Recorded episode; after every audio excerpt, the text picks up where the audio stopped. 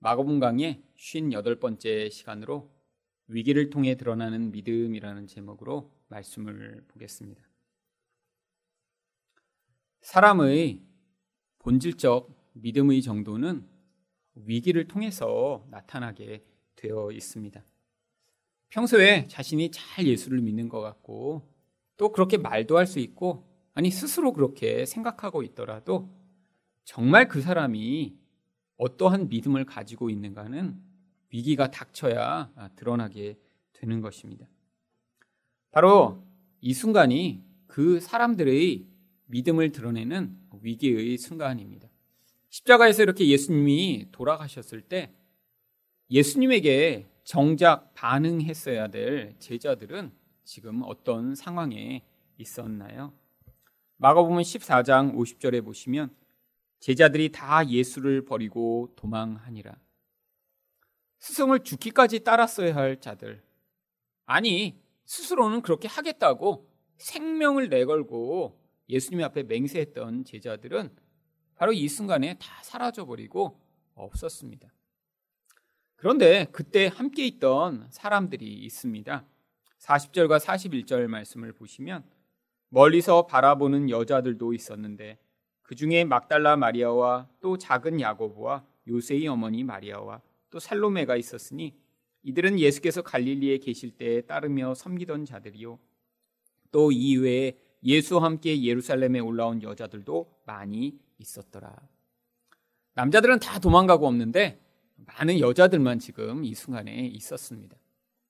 그런데 이렇게 많은 여자들이 있었지만 이들의 행위를 이곳에서 멀리서 바라보는 여자들이라고 표현합니다. 왜죠? 여자들은 힘이 약하니까요. 또 두려움이 많으니까요. 그 상황 가운데 특별히 이 여자들이 어떠한 것을 요구하거나 행동을 하기에는 사회적으로도 그것들을 용납할 수 없는 상황이었기 때문입니다. 힘이 없는 여자들은 따라오긴 했지만 아무 일도 하지 못하고 멀리서 쳐다만 보고 있는 바로 이 상황. 그런데 그때 한 사람이 등장합니다. 오늘 본문에 나오는 아리마대 요셉이라고 하는 사람이죠. 이 사람은 평소에 예수님을 따르던 제자인지 아니 속으로만 예수님을 믿고 있었는지 자기 정체가 한 번도 드러나지 않았던 사람입니다. 공개적으로 또 오랫동안 예수님을 따랐던 제자들은 다 사라져버리는 그 순간에 그동안은 한 번도 자기 정체를 드러내지 않았던 이 아리마대 요셉은 그곳에서 자신의 정체를 드러내고 예수님을 자신이 직접 장사 지냅니다. 바로 위기의 순간에 그의 믿음이 이 상황을 통해 드러나게 된 것입니다. 요셉이 어떻게 이렇게 예수님을 장사 지내며 그 위기를 그 믿음으로 극복했는지 또한 이 모습을 통해 믿음은 어떠한 모습으로 드러나는지 오늘 함께 말씀을 통해 살펴보고자 합니다. 첫 번째로 믿음은 세상의 힘에 맞설 수 있는 담대함으로 드러납니다. 42절 말씀입니다. 이날은 준비일 곧 안식일 전날이므로 저물었을 때 예수님은 안식일 전날인 금요일에 십자가에 매달려 돌아가셨습니다. 원래 안식일이 되면 사람들은 아무 일도 하지 않도록 되어 있었죠. 심지어 십자가에 매달린 시체를 내리는 일도 안식일에는 금지되어 있었습니다. 그러니까 그 다음 날이 안식일인 것은 그 다음 날은 장사를 지낼 수 없는 날임을 이야기하는 것입니다. 유대인들은 우리나라처럼 뭐 3일장이니 5일장이니 이렇게 사람이 죽고 나면 며칠을 기다렸다 장사를 지내는 것이 아니라 죽은 것이 확인이 되면 바로 그날 장사를 지냈습니다. 너무 더운 곳이기 때문에 시체의 부패가 빨리 되고 그래서 쉽게 냄새가 나고 또 예전에는 이렇게 며칠간 사람을 같이 가지고 있으면서 그 부정한 것이 사람들에게 영향 미치는 것을 피하고자 했기 때문에 바로 장사를 지냈던 것이죠. 그런데 내일이 이렇게 안식일이라 지금 날이 저물고 이걸 빨리 처리해야 되는 상황인데 아무도 나서지 않습니다. 또한 율법에 의하면 이렇게 시체를 나무 위에 달린 채로 그냥 밤 사이에 둘 수 없다라고 이야기를 하고 있습니다. 신명기 21장 22절과 23절을 보시면 사람이 만일 죽을 죄를 범함으로 내가 그를 죽여 나무 위에 달거든 그 시체를 나무 위에 밤새도록 두지 말고 그날에 장사하여 내 하나님 여호와께서 내게 기업으로 주시는 땅을 더럽히지 말라. 나무에 달린 자는 하나님께 저주를 받았음이니라. 나무에 달린 것만 해도 저주를 받은 것인데 그 시체를 밤사이에 그대로 나무에 매달아 놓으면 온 땅이 더럽혀질 정도로 그것은 그 저주와 그 참혹함이 심하다라고 하는 것이죠. 그런데 이렇게 예수님이 돌아가신 뒤에 날이 어둑어둑해지는데도 왜 아무도 나서지 않은 것인가요? 바로 이 예수님이 어떠한 죄목으로 죽었는지를 보면 알 수 있습니다. 바로 예수님은 본인이 하나님의 아들이라고 하는 그런 주장을 했다라고 하는 죄목으로 바로 십자가에 매달려 죽은 것이죠. 또한 로마에 반대하여 자기 나라를 세우려고 했다라는 죄목으로 또한 빌라도에게 이런 죽음을 선고받아 죽은 것입니다. 유대인에게도 또한 로마인에게도 반역을 꾀하는 자로 지금 죄목이 붙어 이렇게 죽임을 당하신 것이죠. 만일에 누군가가 그 상황에 끼어들어 아, 예수님을 장사 지내자라고 하는 순간 그 사람은 온 유대 사회에 이런 반역자와 동참한 자로 낙인 찍힐 뿐 아니라 또한 지금 이렇게 빌라도 로마의 세력에 저항하는 사람으로 지금 낙인이 찍힐 그런 상황에 있었던 것입니다. 바로 그때 아리메다 사람 요셉이 등장합니다. 43절 상반절입니다. 아리마데 사람 요셉이 와서 당돌이 빌라도에게 들어가 예수의 시체를 달라 하니 이 요셉이라는 이름은 흔한 이름이었기 때문에 그의 출신이 어딘지를 보여주고자 그가 아리마대 사람이라고 표현합니다. 아리마대는 예루살렘에서 북쪽으로 약 140km 정도 떨어진 곳에 있는 지역이었습니다. 그런데 빌라도에 가서 이렇게 시체를 달라고 하는데 그 행동을 성경은 당돌이 달라고 했다고 표현하고 있습니다. 여기 이렇게 당돌이라고 하는 이 단어는 다른 곳에서 한글로는 주로 감히라고 번역되는 단어죠. 여기도 아마 이 당돌이 대신에 감이라고 표현할 수 있는 그런 표현입니다. 시체를 달라고 하는데 그냥 달라고 한 게 아니라 감히 달라고 했다. 감히. 여러분 이 감히가 언제 사용되는 거죠? 어떤 두려운 상황에서 아무도 하지 않는데 감히 그 일을 할 때 그때 사용되는 단어가 바로 감히라는 표현이죠. 여러분 지금 어떤 상황입니까? 모두 다 다 지금 이 예수의 죽음을 주시하고 있는 상황입니다. 종교 지도자들은 자, 이 예수와 관련된 자들을 이 일을 통해 한번 색출해 보자라고 지금 자신의 승리에 의기양양해 하고 있으며 관련된 사람을 찾아내고자 지금 하고 있는 상황이고요. 또한 이 빌라도와 군인들은 이 예수를 십자가에 죽이고 반역자들을 처단할 수 있는 강한 권세를 가지고 있는 그런 상황인데 바로 그 순간에 이제까지 한 번도 등장하지 않았던 아리마레 사람 요셉이 등장하여 시체를 달라고 한 것입니다. 바로 그래서 그의 이런 행동을 당돌한 행동이라고 이야기를 하는 것이죠. 아니 어떻게 이렇게 다른 사람 아무도 나서지 않는 이런 상황에 이 요셉은 이렇게 담대하게 그런 행동을 할 수 있었던 것일까요? 바로 믿음이란 이런 세상의 힘과 권력에 맞설 수 있는 그런 세상을 뛰어넘는 그런 능력을 주는 것이기 때문입니다. 그래서 히브리서 11장에 믿음의 사람들에 대해서 표현하면서 그 믿음이 어떻게 세상을 이길 수 있는지 히브리서 11장 33절과 34절은 이렇게 이야기합니다.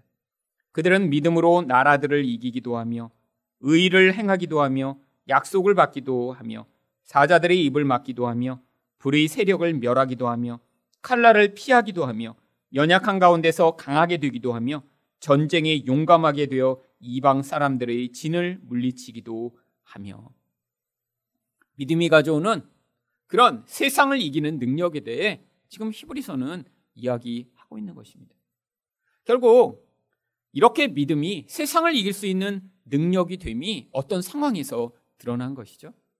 믿음이 약한 사람들이 다 숨어 있는 상황.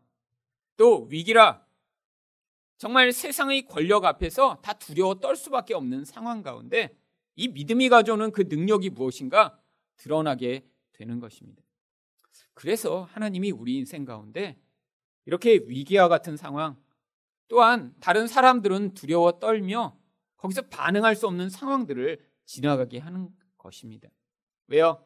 이런 상황을 통해서만 우리가 정말 믿음 있는 자인가 믿음이 없는 자인가 증명할 수 있기 때문이죠. 그런데 하나님이 우리에게 요구하시는 믿음은 내가 열심으로 나의 확신으로 만들어내는 그런 종류의 믿음이 아닙니다. 만약에 그런 확신으로 어떤 믿음이 생길 수 있을 것 같으면 바로 예수님의 제자들이 이 자리에 서서 예수님의 시신을 거두어 그들이 장사 지냈어야죠. 그런데 성경은 바로 인간적 열심과 인간적 확신이 이런 믿음으로 나타날 수 없음을 보여주고자 오히려 제자들은 다 실패하고 이렇게 전혀 예상치 못한 한 사람이 등장하여 이런 세상을 이기는 놀라운 믿음을 보여주고 있음을 성경이 기록하고 있는 것입니다. 그러니까 이 믿음은 자기 확신이나 노력으로 만들어진 믿음이 아니라 하나님이 그의 인생에 찾아오셔서 그의 삶을 과정을 통해 그가 이런 믿음을 발휘할 수 있도록 주신 은혜의 결과임을 우리는 알 수 있습니다. 그래서 우리 인생 가운데 어떤 때 하나님이 우리의 믿음을 요구하시고 또한 우리가 그런 믿음을 발휘했더라도 그것이 우리의 노력이나 우리의 어떠한 신앙적 열심의 결과가 아니라는 사실을 우리가 깨달아야 하는 것입니다. 가끔씩 교회에서도 이렇게 믿음을 발휘하는 사람들이 있습니다. 다 평범하게 살고 있는 상황에서. 아니, 어떤 사람도 선뜻 나서지 않는 사람, 상황에서 어떤 사람들이 이렇게 믿음을 발휘해 다른 사람이 볼 때, 어머, 저 사람은 어떻게 저런 상황에서 저런 믿음을 발휘할 수 있지? 라고 생각하게 되는 경우가 있죠. 그런데 바로 하나님은 바로 그 사람의 인생 가운데 은혜로 허락하신 그 믿음으로 말미암아 하나님이 그런 믿음을 주시는 분이시며 또한 그 믿음을 완성하는 분이심을 우리에게 보여주시고자 하는 것입니다.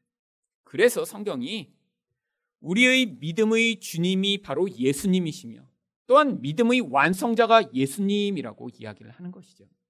그런데 이 믿음의 주여 또 온전케 하시는 예수라고 성경이 표현하고 있는 이 믿음의 주라고 하는 단어가 원래 믿음을 시작하시는 분이며 또한 믿음을 종결하시는 분이다라고 해석할 수 있는 구절입니다.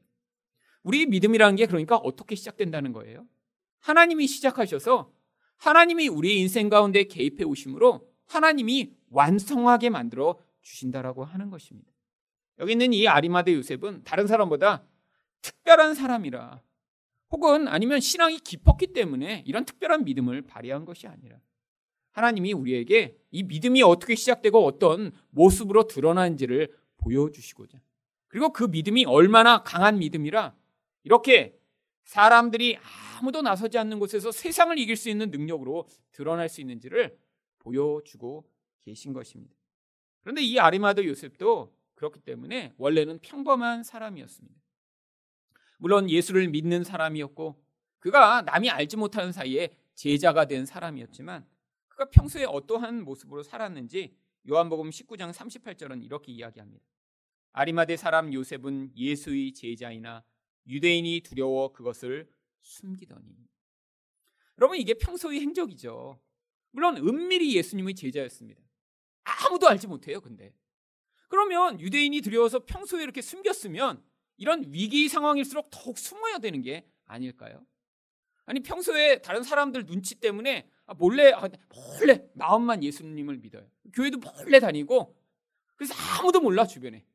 그런데 갑자기 공산당이 쳐, 쳐내려와서 목에 칼을 들이대고 너 예수 믿는다고 하면 죽일 거야 그러니까 대부분 아 저기 교회 안 다닌대요 이렇게 하는데 아무도 예수 믿는 줄 몰랐는데 갑자기 저는 예수님 믿어요 죽여요 이런다면 우리가 얼마나 놀라겠어요 바로 그런 상황인 것입니다. 지금 자기 정체가 드러나면 안 되는 상황인데 오히려 여기서 자기 믿음을 고백하며 예수의 제자라는 사실을 행동으로 보여주는 것이죠.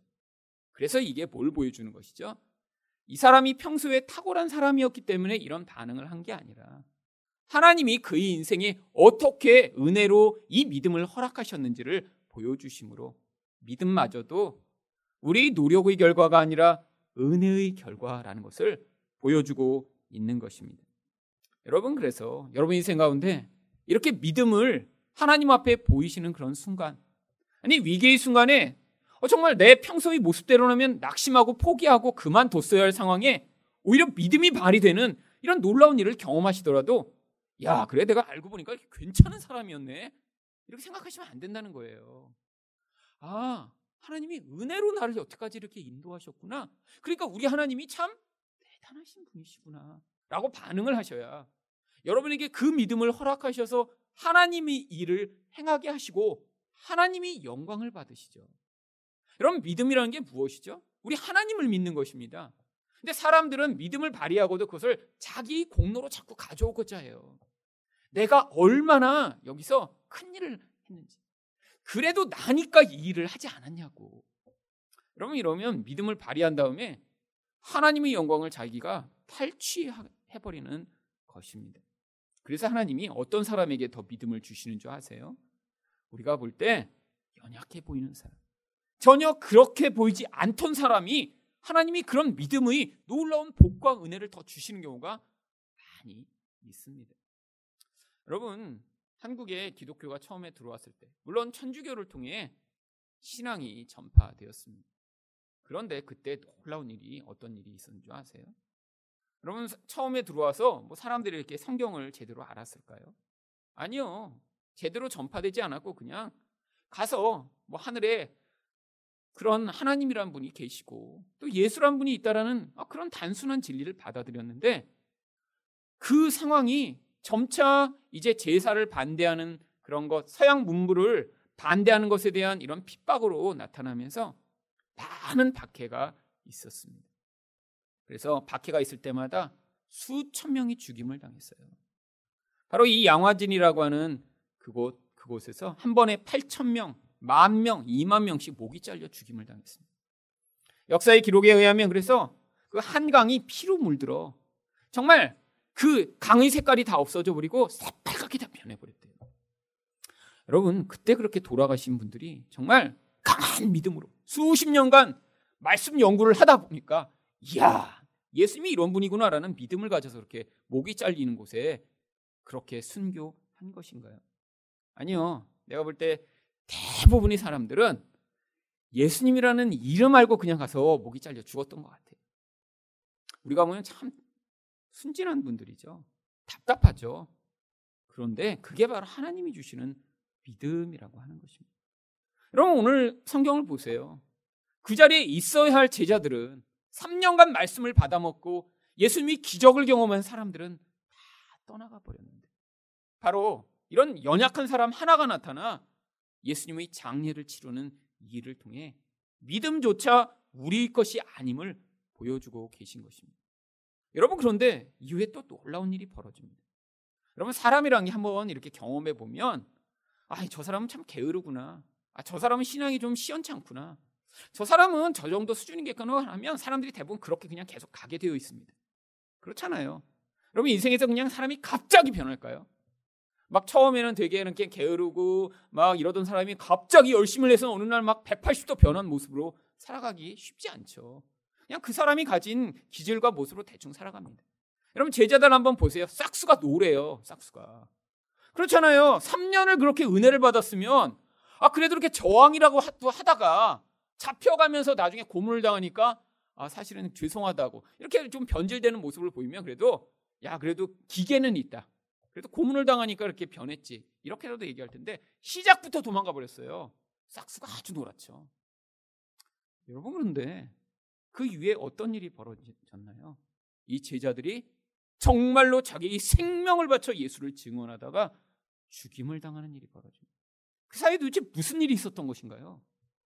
바로 예수 그리스도가 죽었다 부활하신 사건을 그들이 믿음으로 받아들이고 또한 그들의 능력과 힘을 뛰어넘는 하늘의 능력이 그들에게 부어져 성령의 능력으로 그들에게 믿음과 증언의 역할을 감당할 수 있는 자들로 만들어내신 것이죠. 여러분, 그래서 우리 인생에도 똑같은 일이 벌어지는 것입니다.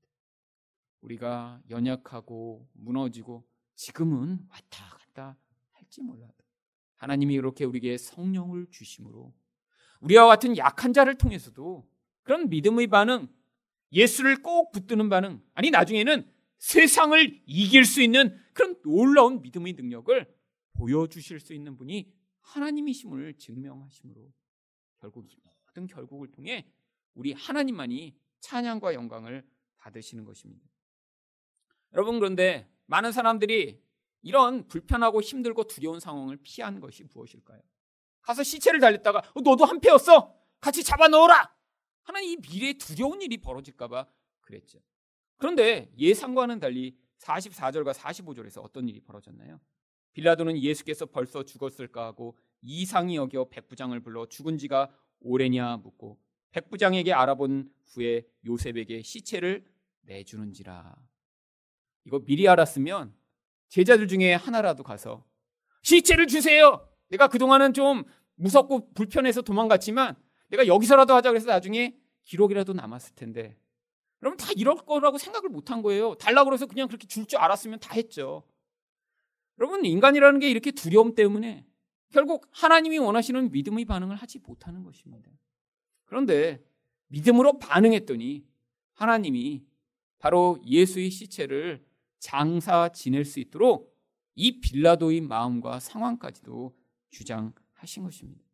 그래서 46절에 요셉이 세마포를 사서 예수를 내려다가 그곳으로 쌓아서 바위 속에 판 무덤에 넣어두고 돌을 굴려 무덤 문에 놓음에 평소에 예수의 제자라고도 알려지지 않았던 사실 어떻게 보면 예수와 관계없이 살았던 멀찍이서 예수만 바라보고 있던 한 사람이 마치 자기의 아들이나 딸이나 아니 가장 그 돌아가신 분을 사랑하는 사람이 섰어야 될 그 자리에 서서 그가 예수를 장사 지내는 그 영광스러운 일을 감당하게 됩니다.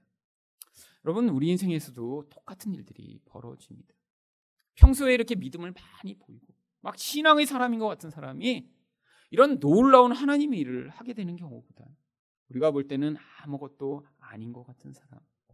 우리가 볼 때는 아, 저런 사람은 정말 큰 유익이 될까 하는 사람들이 오히려 이런 하나님이 주시는 믿음으로 더 큰 놀라운 일을 하게 되는 경우가 많이 있습니다.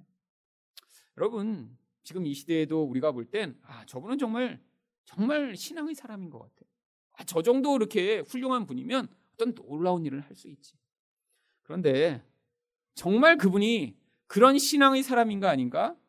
위기가 닥쳐봐야 알 수 있는 것이죠. 여러분, 위기 때 나타나는 모습이 진짜 우리의 모습입니다. 그런데 우리의 모습, 우리는 여태까지 많이 들킨 것이고, 그 들킨 것을 통해, 아, 하나님 제가 이런 사람입니다라고 인정하는 사람에게 하나님이 뭘 주시나요? 이런 믿음을 허락하심으로 하나님의 놀라운 영광스러운 일에 동참할 때에도 자기 자랑이나 자기 의가 아니라 하나님이 이 모든 일의 주인이십니다라고 하는 반응을 함으로 오히려 하나님만 높여지는 그런 결과를 만들어내는 것입니다. 이전에도 예수님을 계속 바라보고 있던 여자들은 47전에서 또 예수를 멀찍이서 바라만 봅니다. 막달라 마리아와 요세의 어머니 마리아가 예수 둔 곳을 보더라. 왜인가요? 이 모든 장례가 마치고 이들이 나중에 향품을 더 가져다 가 예수님을 장사 지내는 그 이후의 일을 처리하고자 그 무덤을 기억한 것입니다. 믿음은 두 번째로 어떠한 모습으로 드러나나요? 자신의 것에 대한 희생입니다. 여러분, 우리 믿음을 방해하는 많은 요소들 가운데 특별히 내가 가지고 있는 것이 우리 믿음을 방해할 때가 많이 있습니다. 여러분, 세상에서 사람들이 자기의 인생을 통해 추구하는 것들 중에 가장 중요한 것은 사실 사람들의 인정이 집약된 명예라는 것과 또 돈이라는 것입니다. 그러면 이 두 가지로 인생이 추구하는 모든 것을 다 종합할 수 있어요. 사람들에게 얼마나 영향력을 미치는 사람이 되는가. 그 명예에 대한 집착. 또 그것들을 유지하고 자기 쾌락을 만들어낼 수 있는 이 돈에 대한 집착. 그런데 요셉이란 사람은 이 두 가지를 다 가진 사람이었습니다. 43절 하반절입니다. 이 사람은 존경받는 공회원이요. 여러분 공회원은 이스라엘 전체 가운데 딱 70명밖에 없는 가장 높은 종교 지도자의 자리입니다. 여러분 종교 사회죠. 모든 것이 이런 종교 사회에서 종교적으로 이루어지는데 그 종교 지도자들 가운데 딱 70명 가운데 들어갈 만큼 아주 위대한 사람입니다. 그런데 여러분 그 70명이 다 존경받을까요? 저희 국회의원이 한 300여 명 되는데 그 국회의원들이 다 존경받을까요? 물론 제가 볼 때 그 중에 존경받는 국회의원도 있겠죠. 하지만 대부분 욕먹습니다. 대부분. 여러분 그 자리에 간다는 게 쉬운 자리가 아니죠. 여러분 여기도 종교 사회니까 얼마나 모두 이 자리를 탐낼까요? 여러분 이 자리가 그들에겐 가장 영예로운 자리예요. 근데 그 자리에서도 이 요셉은 존경받고 있습니다. 여러분 근데 이 존경받는다는 것을 뒤집어 생각하면 어떤 사람하고도 충돌하지 않고 어떤 사람하고도 잘 지낼 수 있는 어쩌면 굉장히 관계성이 좋은 사람이에요. 다른 말로 하면 모나지 않은 사람이고요. 다른 말로 하면 튀지 않는 사람이죠. 여러분, 너무 권력욕이 거기서 뛰어나서 난 뭐 원내 대표할 거야. 난 여기서 뭐 할 거야. 이렇게 튀면 반드시 어떻게 됩니까? 사람들에게 존경받을 수가 없어요. 거기서 높은 자리에 올라갔지만 여러분 그런데 이렇게 인정이 중요한 이 요셉. 사람들에 대한 그 존경이 그에게 그렇게 큰 것으로 가지고 있는 이 요셉이 뭐를 내려놓기로 합니까? 바로 자기 전부를 내려놓기로 한 거예요. 여러분 생각해 보세요. 그 공의회가 뭐 하는 공의회죠? 대제사장이 그 공의회의 의장이며 거기에는 바리새인들과 서기관들이 나머지 모두 회원으로 가입되어 있는 곳이에요. 그들이 뭘 결정했나요? 예수를 죽이기로 결정한 거예요. 그런데 이 요셉이 예수의 시체를 달라 해요. 그 시체를 장사 지내는 순간 자기가 거기서 받고 있는 모든 인정, 모든 존경을 한순간에 빼앗길 수 있는 그 위기 순간에 선 것입니다. 존경이 중요하던 사람인데 이렇게 한 입장으로 여태까지 살던 그런 사람이 아니라 그 존경을 위해 여태까지 조심하며 숨겨왔던 사람인데 그 모든 것들을 내려왔다는 사실이 바로 이 사람이 자기 인생 전부를 이 순간에 하나님 앞에 드렸음을 보여주는 것이죠. 여러분 뭐가 만들어낸 결과인가요? 그가 이, 이 순간에 결심을 열심히 했을 게 아니라 믿음이 만들어낸 결과라는 것입니다. 여러분 그뿐 아니라 그는 또 무엇을 희생하나요? 마태복음 27장 60절입니다. 바위 속에 판 자기 새 무덤에 넣어두고 자기 무덤을 미리 만들어 놨어요. 그럼 이 무덤이라는 게 물론 이 요셉은 부자였습니다. 그래서 마태복음 27장 57절에 이 요셉을 이렇게 묘사합니다. 아리마데의 부자 요셉이라는 사람이 왔으니 부자니까 자기 죽음 이후에 무덤도 준비해 놨겠죠.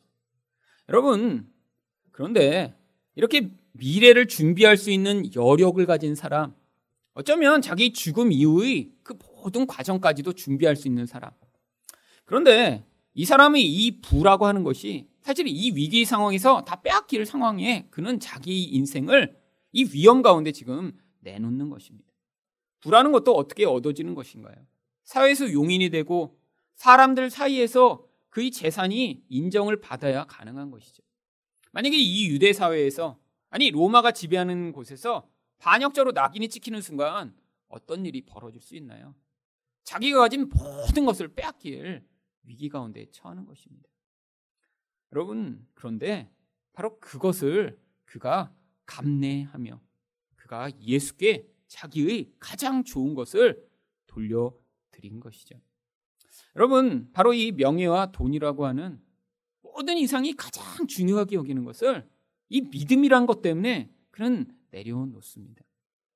여러분, 우리는 생각할 때 아, 돈이 많은 사람은 이렇게 뭐 헌금하고 하나님을 위해 돈을 쓰고 또 이렇게 높은 사람이 그 지위를 이용해 하나님 나라의 일을 하는 게 당연하다라고 생각하는 경우가 많이 있는데 그렇지 않습니다.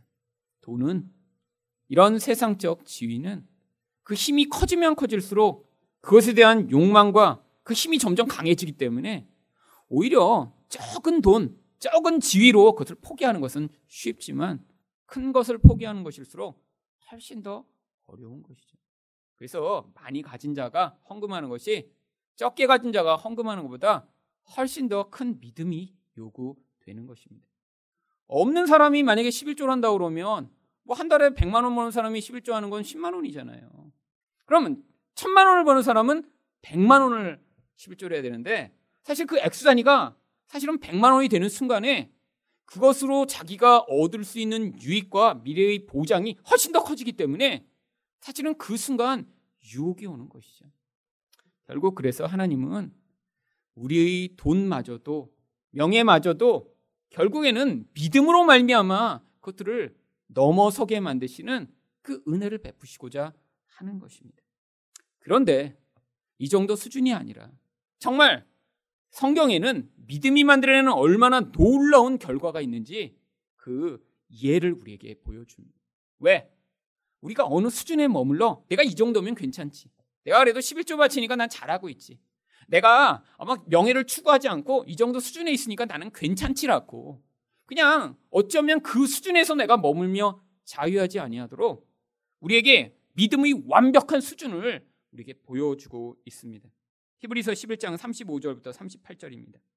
여자들은 자기 죽은 자들을 부활로 받아들이기도 하며 무슨 얘기입니까? 가장 사랑하는 자가 죽어도 그것들을 포기해야 해도 받아들일 수 있는 믿음을 주신다는 거죠. 또 어떤 이들은 더 좋은 부활을 얻고자 하여 심한 고문을 받되 구차히 풀려나기를 원하지 아니하였습니다.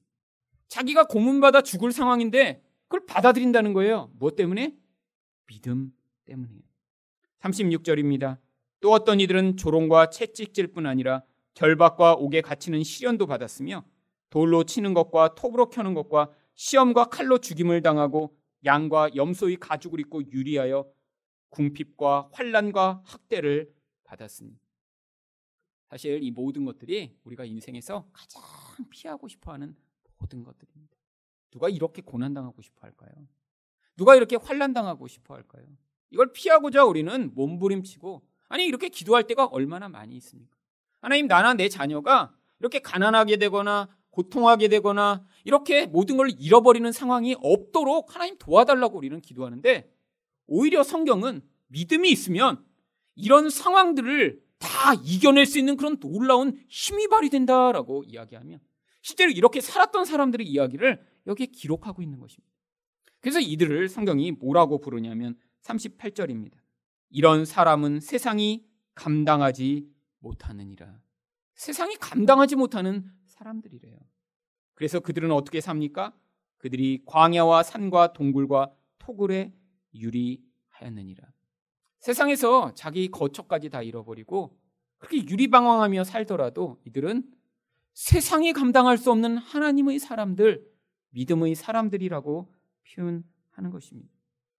여러분 이게 바로 믿음이 만들어내는 결과입니다. 왜요? 이들은 그 믿음으로 이 세상의 사람들이 가장 의존하는 것을 다 잃어버린 채로 살아도 그것이 그들에게 고통이나 그들에게 정말 수치와 눈물의 이유가 아니라 오히려 그것을 통해 그들이 어떤 하나님의 사람인가를 증명하는 기회가 되었기 때문이죠. 이 아리마대 요셉도 마찬가지였던 것입니다. 하나님이 그에게 하나님의 믿음으로 다른 사람들은 불가능한 어떤 것들을 바랄 수 있는 그런 특별한 마음을 주셨는데 그것이 무엇인가? 바로 43절 마지막 부분에 나옵니다. 하나님의 나라를 기다리는 자라. 바로 눈에 보이지 않는 그 하나님 나라를 믿음으로 기다리는 자가 되었을 때. 이렇게 세상이 우리에게 위협을 가하며 또 내가 아, 인생에서 내가 나의 미래를 보장받고 나의 현재 가운데 축복의 통로라고 여겨지는 그 좋은 것들을 하나님 앞에서 하나님 나라랑 비교하며 내어놓을 수 있는 그런 놀라운 믿음의 결국을 우리 인생에도 주시는 것입니다. 여러분, 그래서 하나님의 믿음이 우리에게 들어와야 합니다. 그래서 여러분이 이렇게 기도하셔야 돼요. 하나님, 제가 그 믿음을 갖게 하여 주시옵소서. 여러분, 그런데 이 기도가 여러분에게 진짜 마음에서 우러나오는 기도가 될 때 하나님이 그 믿음을 경험하게 하실 것입니다. 왠지 아세요? 여러분, 만약에 여러분은 싫어요. 근데 그냥 믿음이 좋테니까 그냥 달라고 그러면 어떤 일이 벌어질까요? 여러분 세상의 위기 앞에 그 힘 앞에서 뭐가 진짜인지 증명할 일이 벌어지고요. 나는 명예가 너무 좋아요. 근데 수치를 당해야 되는 일로 끌려가고 나는 돈이 너무 좋아서 포기하지 못하겠는데 자꾸 그걸 억지로 내놓는 일이 벌어진다면 사실은 오히려 그 과정이 더 비참할 수 있죠. 여러분 그렇지 않다라는 거예요. 여러분 사람들이 정말 억지로 내놨을까요? 내 집이 있는데 그걸 이렇게 포기하고 광야에 살면서 야, 그 집에 그냥 살 걸. 여러분 그런 억울하고 수치스럽고 불편한 마음으로 그 모든 것들을 감당했을까요? 제자들이 이전에는 그렇게 무서워 막 도망다니다가 나중에 아 옛날에 한번 도망가서 이렇게 챙피당했는데 여러분 그래도 성경책에는 죽었다고 기록돼야지. 그래서 가서 아, 죽이세요 차라리 이렇게 해서 죽었을까요? 억지로? 아니에요. 성령이 들어와 믿음의 눈이 열렸더니 하나님 나라를 보게 된 거예요. 그 하나님 나라 죽은 다음에 가는 하나님 나라가 아니라 지금 나를 다스리시고 내 현재 가운데 임하셔서 나를 통치하시며 지금 눈에 보는 것보다 더 확실하게 우리 인생을 주장해 나가시는 그 놀라운 하나님 나라의 영광을 보았더니 그들이 자발적으로 그렇게 세상 사람들이 자기를 지켜주며 쾌락과 행복을 줄 것이라고 붙들고 있던 것들을 내려놓고 살더라도 사람들은 두려워 벌벌 떨며 그 앞에서 두려워 움츠려져 있는 그런 상황에서도 믿음을 발휘하는 그 놀라운 영광스러운 인생을 살았던 것입니다. 여러분 하나님 지금도 동일한 일을 행하길 원하십니다. 어떤 사람들을 통해서요? 바로 이 사실을 깨달아 하나님 제가 이런 세상에 눌려 살지 않는 그런 믿음의 사람이 되게 하여 주시옵소서.